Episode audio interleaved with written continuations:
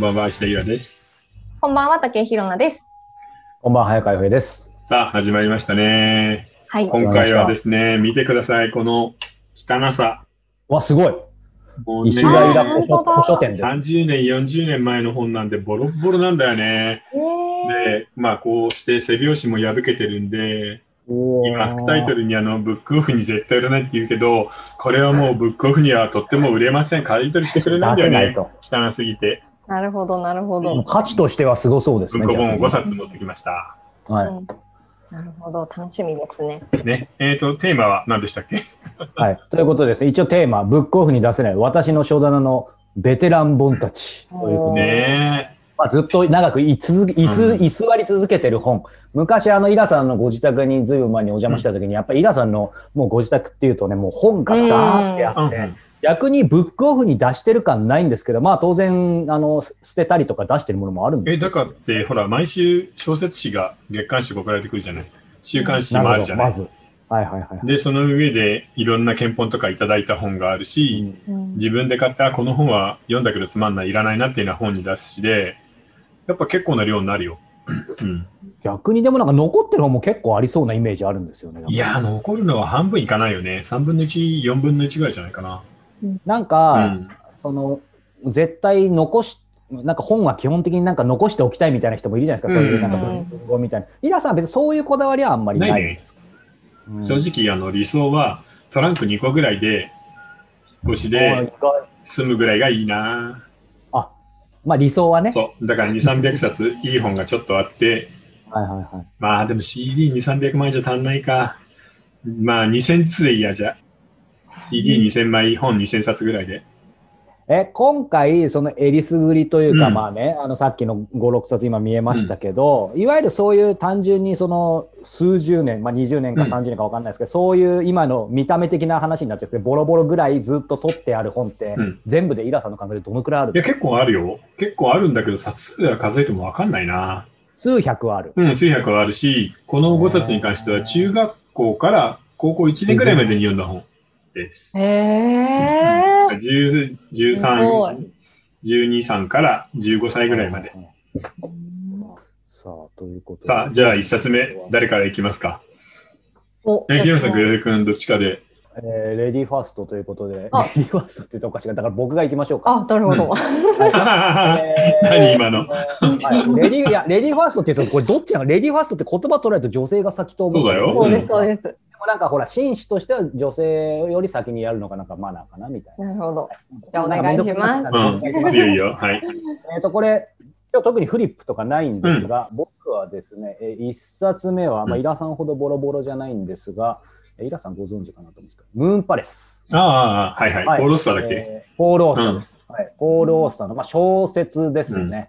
あのーまあ、話は概略としてはですね、えーまあもう人類が初めて月を歩いた夏だったみたいな始まりなんで、もう何十年前みたいな、そういうところの話でですね、まあ父母がいないある、えー主人公がですね、まあ、唯一の血縁だった叔父を失って、そこからまあいろいろもうある意味ホームレスみたいになったりとかですね、もう本当になんか人生どん底みたいなところから、まあ、ちょっとずつこう自分のなんだろうな運命、えー例えばお父さんとかおじいちゃんとかと思わぬ、まあ、ある形で再会を果たしたりみたいな。え、それで何年ぐらい前？えこれこの本ですか、うん。平成9年です、そっか、じゃあでもまあ20、じん ?20 年は行ってないか。まあ、この本出てからでも20年経ってますよ、うん。もうもう25年ぐらいですあそっか。僕はまあそこまでではないけど、僕それ学生時代にさ、ペーパーバッグで買ったよ。あですよねだからもっとそういう意味では前だとそうで、ムーンパレス、タイトルがいいから買ったんだけど、頭の何ページか読んで、ああ、なんかそそんな面白くねえなと思って、読むのやめちゃった。そうなんああじゃあだ。ある意味読んでない最後まで最後まで読んでない面白いあよかった最後まで読んで。え面白かったですよ。そう。でもね、あの、イラさんの言いたいのが、なんか最初とか真ん中ら辺が結構上上調だったりみたいなところもあるので、どうなのかなと思ったんですけど、なんか、まあね、あの、ポール・オースター自体は、うんあの、何歳だ ?1947 年生まれだから、もう結構な大御所ですよね。うん74、5ですけど、まあね、あの結構こういういろんな小説書いてるんですけど、あの個人的にはですね、僕も他の彼のも読んでるんですけど、まあネタバレあんまりしてもしょうがないんであれですけど、なんて言うんだろうな、この本がなぜこんな、まあ僕は本棚にずっと残ってるかっていうと、やっぱりなんか、こう絶望の中にあってもほんの一筋のなんか光があることみたいなものをか感じるんですよえー、なるほどね、うん。そういう話なんだ。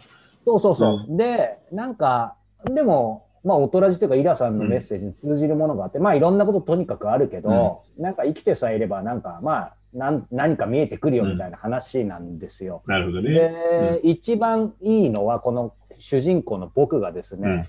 ホームレスになった時の、うん。ちょっとこう街のニューヨークのセントラルパークかな、うん。なんかその辺とかでホームレスになりながら暮らしてる時に、うん。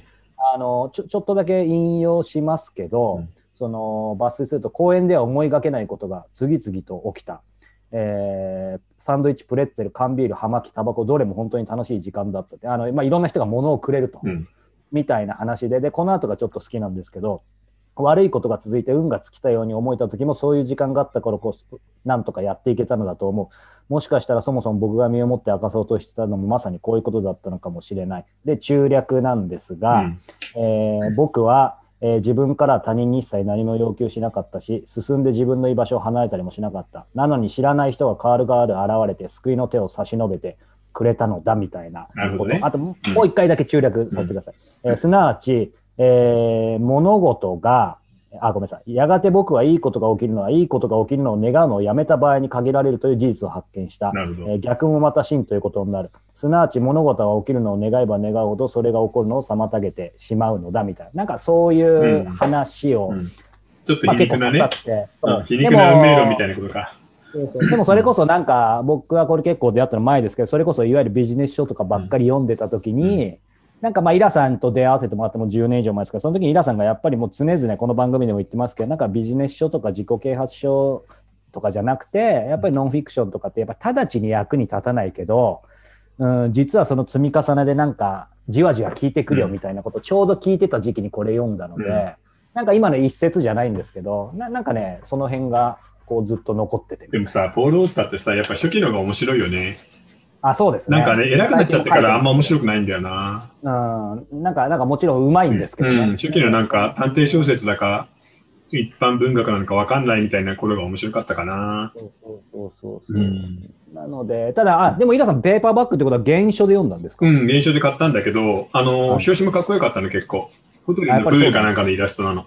はいはいはいはい。紺紺地で。うんあ。で、そうなんだホテルのプールに月が映ってるみたいなさ。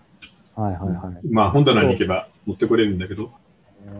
や、なんか僕はそう、あの、原書読んでないんで、逆にあの、柴田元幸さんの役なんで、まあ、まあ、柴田さんの。柴田さんの役はもう素晴らしいからね。ね、ピカイチですよ。うん、っていうかうまいんだよね。なんかそういうムードを捉えるのが。そう。だどちらかというと柴田さんの作品みたいうな。ん。あ、それはあるかもな。そう。うんなので逆に原書はちょっと読んでないんであれですけど、はい。今一冊目はそんな感じ。はい。えー、でも意外だったね。割と叙情的な文学みたいにできたんだ。まあ、裏をちょっとついてみました。はい。うん。はい、じゃあ、ひなさんは？はい、えー私一冊目はですね、これです。たらーん。乙女座の君へ。鏡さん。鏡さんえ鏡隆二さんの本なんですけど、これ2013年の本でー、、うん。これあの全部12星座それぞれ出ていまして、うん。私あの9月生まれな9月生まれなので、あの乙女座の君へを買ったんですけどこれ本当に良くて中が、あのそれぞれのまあ星座に当てはまる、こううんメッセージというか刺繍みたいな感じになってるんですよ。うん。うん。で、えっと、例えばこの表紙のこう帯のところに自分だけのパーフェクトを目指せって書いてあるんですけど、うん。この部分もそれぞれの星座でメッセージが違ったりとえ、か。乙女座はそういう感じがいいんだ。はい、自分だけのパーフェクトを目指せっていうこう一一つ目のこうインパクトっていうところで、うん。で乙女座の君がもっと自分自由にもっと自分らしく生きる生きるための31の方法っていうのが書いてあって、例えばうん。一つ目今私なんかあのここ1個目にうん。あのポストイットしてあるんでちょっとみ読むんですけど 1, 1個目に乙女座が大事なこと、えっと、やりたいことは何かやる気を出すには夢目標やる気っていうテテーマの説の1個目なんですけど、ただ美しいと感じるものを追いかけようみたいな感じで、えーこういう。そう小さいメッセージがすごい書いてあって、うん。例えばたくさん失敗しようたくさん間違えようとか、あのーえっとえっとあと誰を愛するべきか。あなたが愛するべき人、あなたを本当に愛してくれる人うん。とか、いろんなことが書いてあってそれがテーマごとに分かれてるんですけど、こうやっぱ胸に響くそのかっこいいメッセージうん。がすごいたくさんあるんですよね。ちなみに、イラさんお羊座ですか？そうだよ。うん。お羊座の、うん。あの、ここの表紙のここのところのメッセージは、うん。本当にやりたいことしてる？っていうああ、メなるほどね。うッセん。ージです。あれ、早川さんは何でしたっけ、星座。獅子座です。あ、獅子座。早川さん、獅子座なんですね。獅子座です。へえ。これも、あなんリアクションが薄いな今日 いや、なんか意外だなと思って。うんあ獅子座は、君にしか生きられない人生を生きろっていうメッセージですね。でも、全部、割と通底してない？そうそうそう。あの、本物の自分を目指そうみたいなことで。あでもいきなり、その星占いの本で来るとは思わなかったね。そうなんですよ。で、これただの星占いじゃなくて、本当になんか、何が違う？のこう悩んでる、なんか星占いって多分、ただ、あ、なんか当たってるなっていうだけで終わっちゃうと思うんですけど、この、ここにも書いてあるんですけど、当たって、当たってるだけで終わらせないっていうのがテーマで、うん。その乙女座がその、まあ、自分の夢とかそのやりたいこととか、なんかちょっと小さいくよくよ日常さす些細なことでこう悩んじゃった時に背中を押してくれるためにある一冊っていう感じなんですよ、ね。うん。だから星占いであって星占いでないっていうのいや、がでもさすご、く鏡隆二さんってうまいよね。そうなんですよ、あのーあんまり上手じゃない人もいるんだけど、鏡さんとか、しいたけ占いの人とかは、そうみんなあしい文章うまいんたけさんだよな。こっちもね、こっちもね。そうそうなんですようんこっちもね。あしいたけさん本当にいいですこういう写真とかもすごいおしゃれだし、うん、なるほどね。これおすすめです、うん。はいそうか、そ、そういうので来るか。いろいろ来ましたうよ。ん。コトラジらしいえー僕はですね、えー一冊目はこれです。みんな知ってるかな？伊丹十三さんのデビューエッセイ、ヨーロッパ退屈日記。ここにさ、ロンドンのコウモリ傘があるじゃない？で、これがあの、鹿革の柔らかい手袋なの。で、これはもう、あの、スウェードの靴なのね。これ全部、伊丹さんがずーっと、あの、えー使ってたものなんだよね。へで、ー当然ながら、このイラストは全部、伊丹さんってデザイナーだったから元。これ全部自分で描いてます。うんで、こうやって、中の1ページでこうやってイギリスの地図だったり、ええーこの頃、イギリス人が、で、か流行っていた格好だったりみたいなの書いてあるんだけど、これも全部直筆なの。ー、えー、伊丹さんはねす 本当に多彩な人で、これなんかすごくない？うんごいえー、自分でこれ書いてんすか？これ書いてるの。これ、伊丹さん、が、あの、出たハリウッド映画の、えー、なんだっけ、セットです。北京の50日っていう映画なんだけど、伊丹さん映画の達者、英語が達者だったので、ハリウッド映画とかに何本か出てるのよ、若い頃。うんだから今、ね、あの、伊丹さんっていうと亡くなった映画監督みたいなイメージがあるけど、うん最初の頃は素晴らしいエッセイを書く俳優さんだな。これ僕読んだの高校1年とか中学3年とかの頃なんだけど、大人の、えーせ楽しい暮らしとかかっこいい暮らしってこういうもんだっていうののバイブルだったの。なるほど。で、この中にね、うーんと、なんだっけな。マイクルのキャベツっていうのが出てくるのよ。マイクルのキャベツ。それはもうキャベツを、あの、ニンニクで香り出しした油でキャベツをバッて炒めて、塩コショウを振るだけっていう料理だけど、家でパーティーをやると友達がみんなこれを最初に食べて、最初になくなるっていう書いてあるわけよ。でうん料理を始めたんだよね。へえー今度。土曜日のお昼、僕がご飯を作るので、あの、楽しみにしていてねって言って、ミモザサラダと台風のカレーを作ったんです。これが高校1年の時。へえ、かっところこいい。が台風のカレーの、そのグリーンね、のペーストあるじゃない。それが、めっちゃめちゃ辛いの買っちゃったの。はいはいはいはい。だから美味しいんだけど辛くてほ食べられなかったっていう思い出があるな だから例えば料理をするとか、いろんな映画の現場とか、あの暮らし方、楽器を弾くとかさ、俳優の仕事あれこれ、あるいはハリウッドのスタジオのあれこれみたいなことが書いてあるんで、まあすごいんだよね。こんな万能型のレオナルド・ダ・ヴィンチみたいな人がいたんだっていうね。うん。でも、イラさんね、ことあることに今までも伊丹さんのエッセイ、うん。他でも何冊か紹介してくださったと思いますけど、やっぱりなんか正直、まあ少なくとも僕はやっぱりなんかその映画監督の伊丹さん。しかないんで、いつもその上げてくださるとごとに、やっぱりその意外なんですけど、改めて、そのあえて言語化するとすると、そのエッセイストとしての伊丹十三のなんか凄さとか魅力って何ですかね？あのね、徹底的な趣味人、ディレッタントなんだよね。うん、で、自分の感覚とかセンスに、えー絶対の自信があって、それで淡々と生きている。うん伊丹さんはね、あの、お父さん映画監督の伊丹万作なんだけど、お父さんが亡くなって、その大学進学とかできなかったんだよね。だから、あの、松山の超名門校の出身なんだけど、大学に行けなくてそのまま働き始めたっていうような引け目もあったみたいで、逆に勉強することをやめなかったのよ。で、気がつけなば、えーロンドンの撮影所に出入りして、イラストを描き、当時、えー明朝体のレタリングに関しては、本当に伊丹十三が日本一うまかったって言われるぐらい手の技があったんだよね。そうなんそう、ギターを弾いて、バイオリンを弾いて、エッセイを書いて、えーイラストがうまくて、で、役者としてハリウッドの映画に出ていたっていう万能人だったんだよ。ちょっとすごくない？知らない。うんすごいですね。だからもう一回なんか伊丹さんのことをみんなで再評価してくれると嬉しいなっていう感じですかね。なんかヨーロッパとかロンドンとかのすごい影響を受けてるんですね。うん。だからう、んそのロールスロイスの話とかさ、、はいっぱい出てくるそれだけでよ。読みたいわ。うん。うんお金持ち同士の会話。じゃあ、これから僕たちドライブ旅行に行かないかっていうのよ。二人の貴族が。はいはいはい。で、まあカフェでおコーヒー飲んでるじゃない？で、一人の方が、よし、じゃあ、これから旅行に行こう。じゃあ、ここは割り勘ということにしようって一人が言うの。うんうん君はここで飲んでるコーヒー代を払ってくれ。で、僕はこれからロールスロイスを買いに行くから、それは僕が払うよって。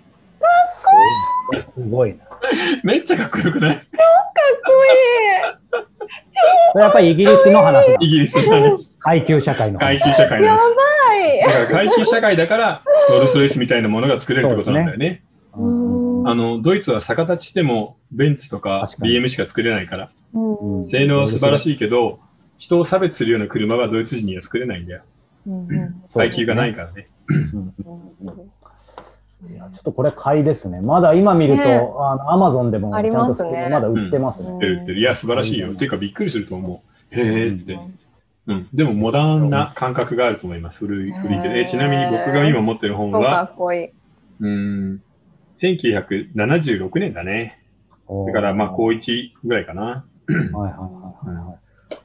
すごいデビュー作ですね。デビュー作1965年。うん。50年以上前だけど、全然今読んでもうん楽しめる。うん。ねうんいいと思ヨーロッねパ退屈日記うん。はい。さあ、あもうあっという間にみんな一つ紹介したあららららまた過ぎてそうですね。しまいました。じゃあ、お便りと質問いきましょうか。えーまずじゃあお便りから。えーどんなテーマであっても石田さんの人生観のようなものが垣間見えるところがいいなと感じています。きっちりとしすぎず、ゆるく脱線していくような展開が大好きですというお便りいただいておりあーあまりがとう。ありがとうございます。す。はい。で、次、えー質問いきたいと思います。えっ、と、22歳の女性からです。うんえーこんにちは。毎週楽しく拝聴しています。えー私は実年齢よりも1、2歳若く見られ、うん学生でないのに初対面の人に学生だと思われることもあるため、自分の容姿で非常に悩んでいます。うん老け顔に見られるのも嫌で、若々しいこと自体はいいのですが、若く見えることは頼りなさ、幼さにもつながるため悩んでいるのです。うんえー私の悩みは2つ。うんえ1つ目は若々しさや可愛らしさを残しつつ、凛々しさやセクシーさのある美人になるためにはどうしたらいいんでしょうか、うんというなるほど。うん。で2つ目は、えーこの容姿のせいで恋愛面でパートナーができないのではということです。この年になると自分がいいなと思った人は大抵彼女持ちで、そうなると自分自身が魅力的になるしかない気がして悩んでいます。できることならあと少し手足も長くしたいです。それは難しいよね。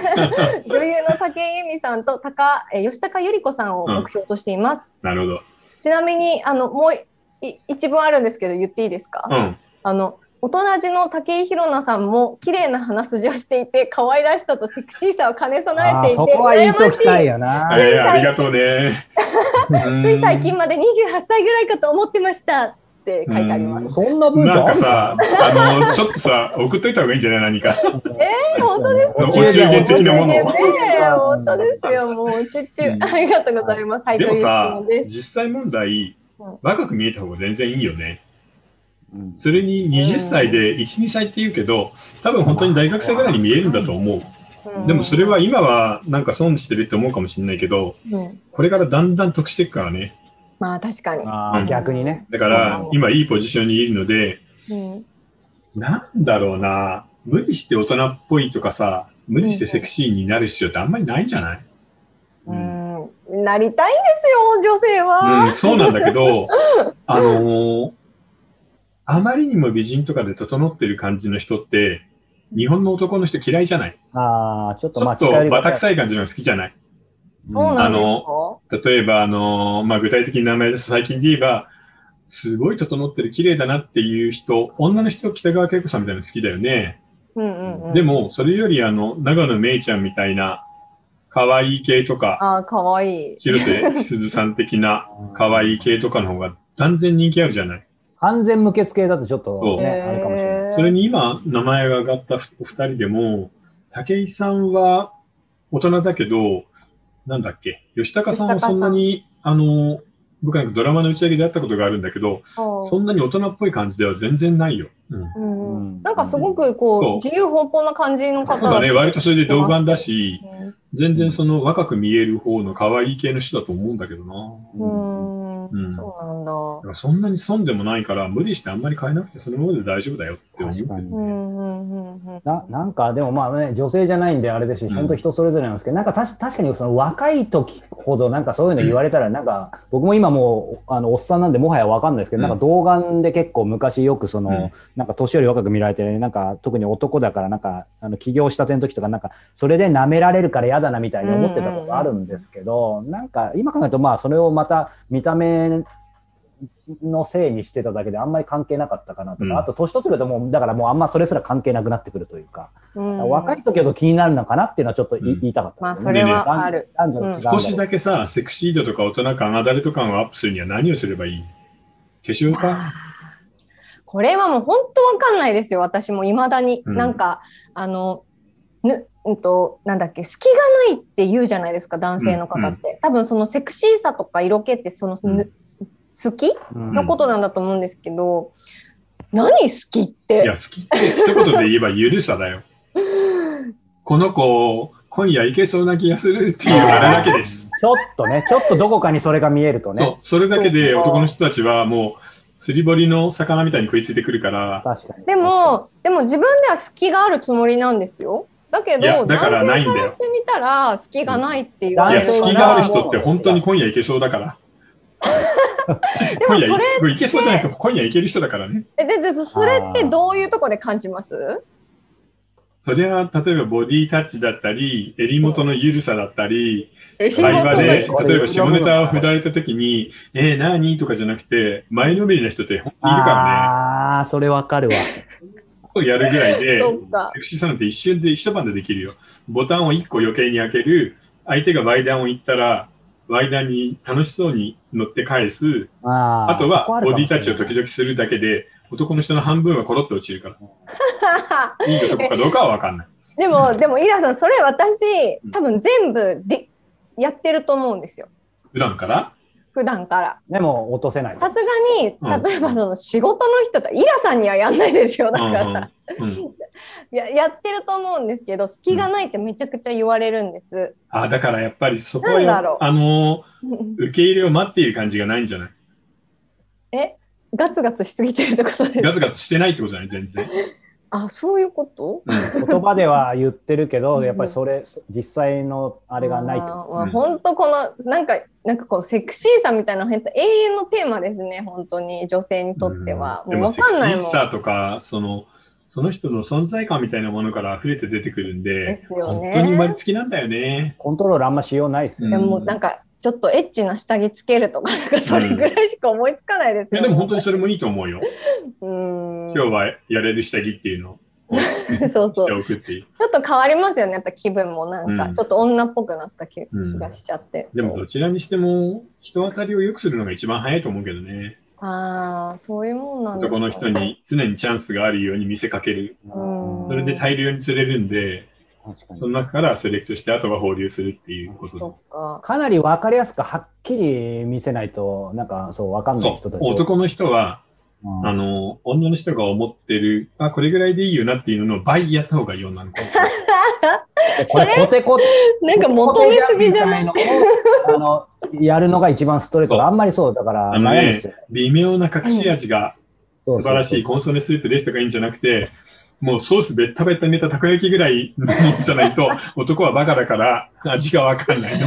そっかそっか、じゃあもう狙った獲物にはもう、たこ焼きソースベタベタ。のたこ焼きたこ焼きソースベタベタのセクシーさぐらいで女の子がやって、男の人が、あ、そっか、わかった。セクシーなんだ、この人ぐらいのレベル。そう、もう今日は OK ともう顔に本当に僕たちこうやって書いとくぐらいじゃないあの、こうやっんてなんか普通にさ、収録とかしてるけど、不思議だからこっちもこっちも。そうそうそう 女の子が頑張って今日いい下着をつけてるかどうかなんてまるで分かってない。あ。確かに。えなんかちなみに あの服装とかでもやっぱ女性ってなんかこう可愛らしい服装の方が好きじゃないですか？ゆるっとした。うんうんうん。だけどやっぱちょっと胸が強調されるとかお尻が強調されるとか、足が強調されるとかっていう、うん。ちょっとタイトな服の方が嬉しいんですか男性って、あのーそういうのもセクシーにつながるじゃないですか。もう本当に分かりやすく言うとさ、韓流のアイドルみたいな子で、背が高くてちょっとしたあれがいい子はもうみんなめっちゃミニじゃない。うんあれはデートの時とかだったら目いっちゃうよね。まあ、行きますよね。うんもう見ないようにするにはどうすればいいかぐらいのレベルなの。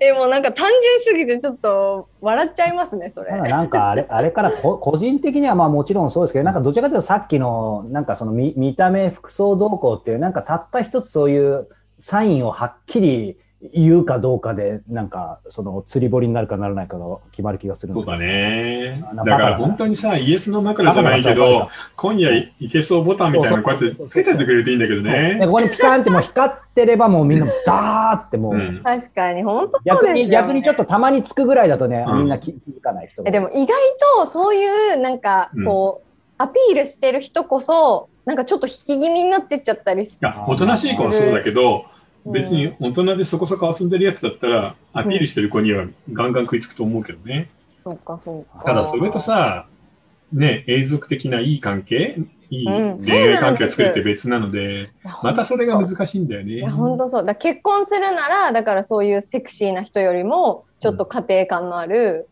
うん。あのさっき言ってたみたいなちょっとファニーな感じの感じの子の方がいいってことですよね多分でもさ、そのファニーみたいな感じの子なんだけど、うんなんかベッドでは別人みたいなすごい猛者もいるんだよね。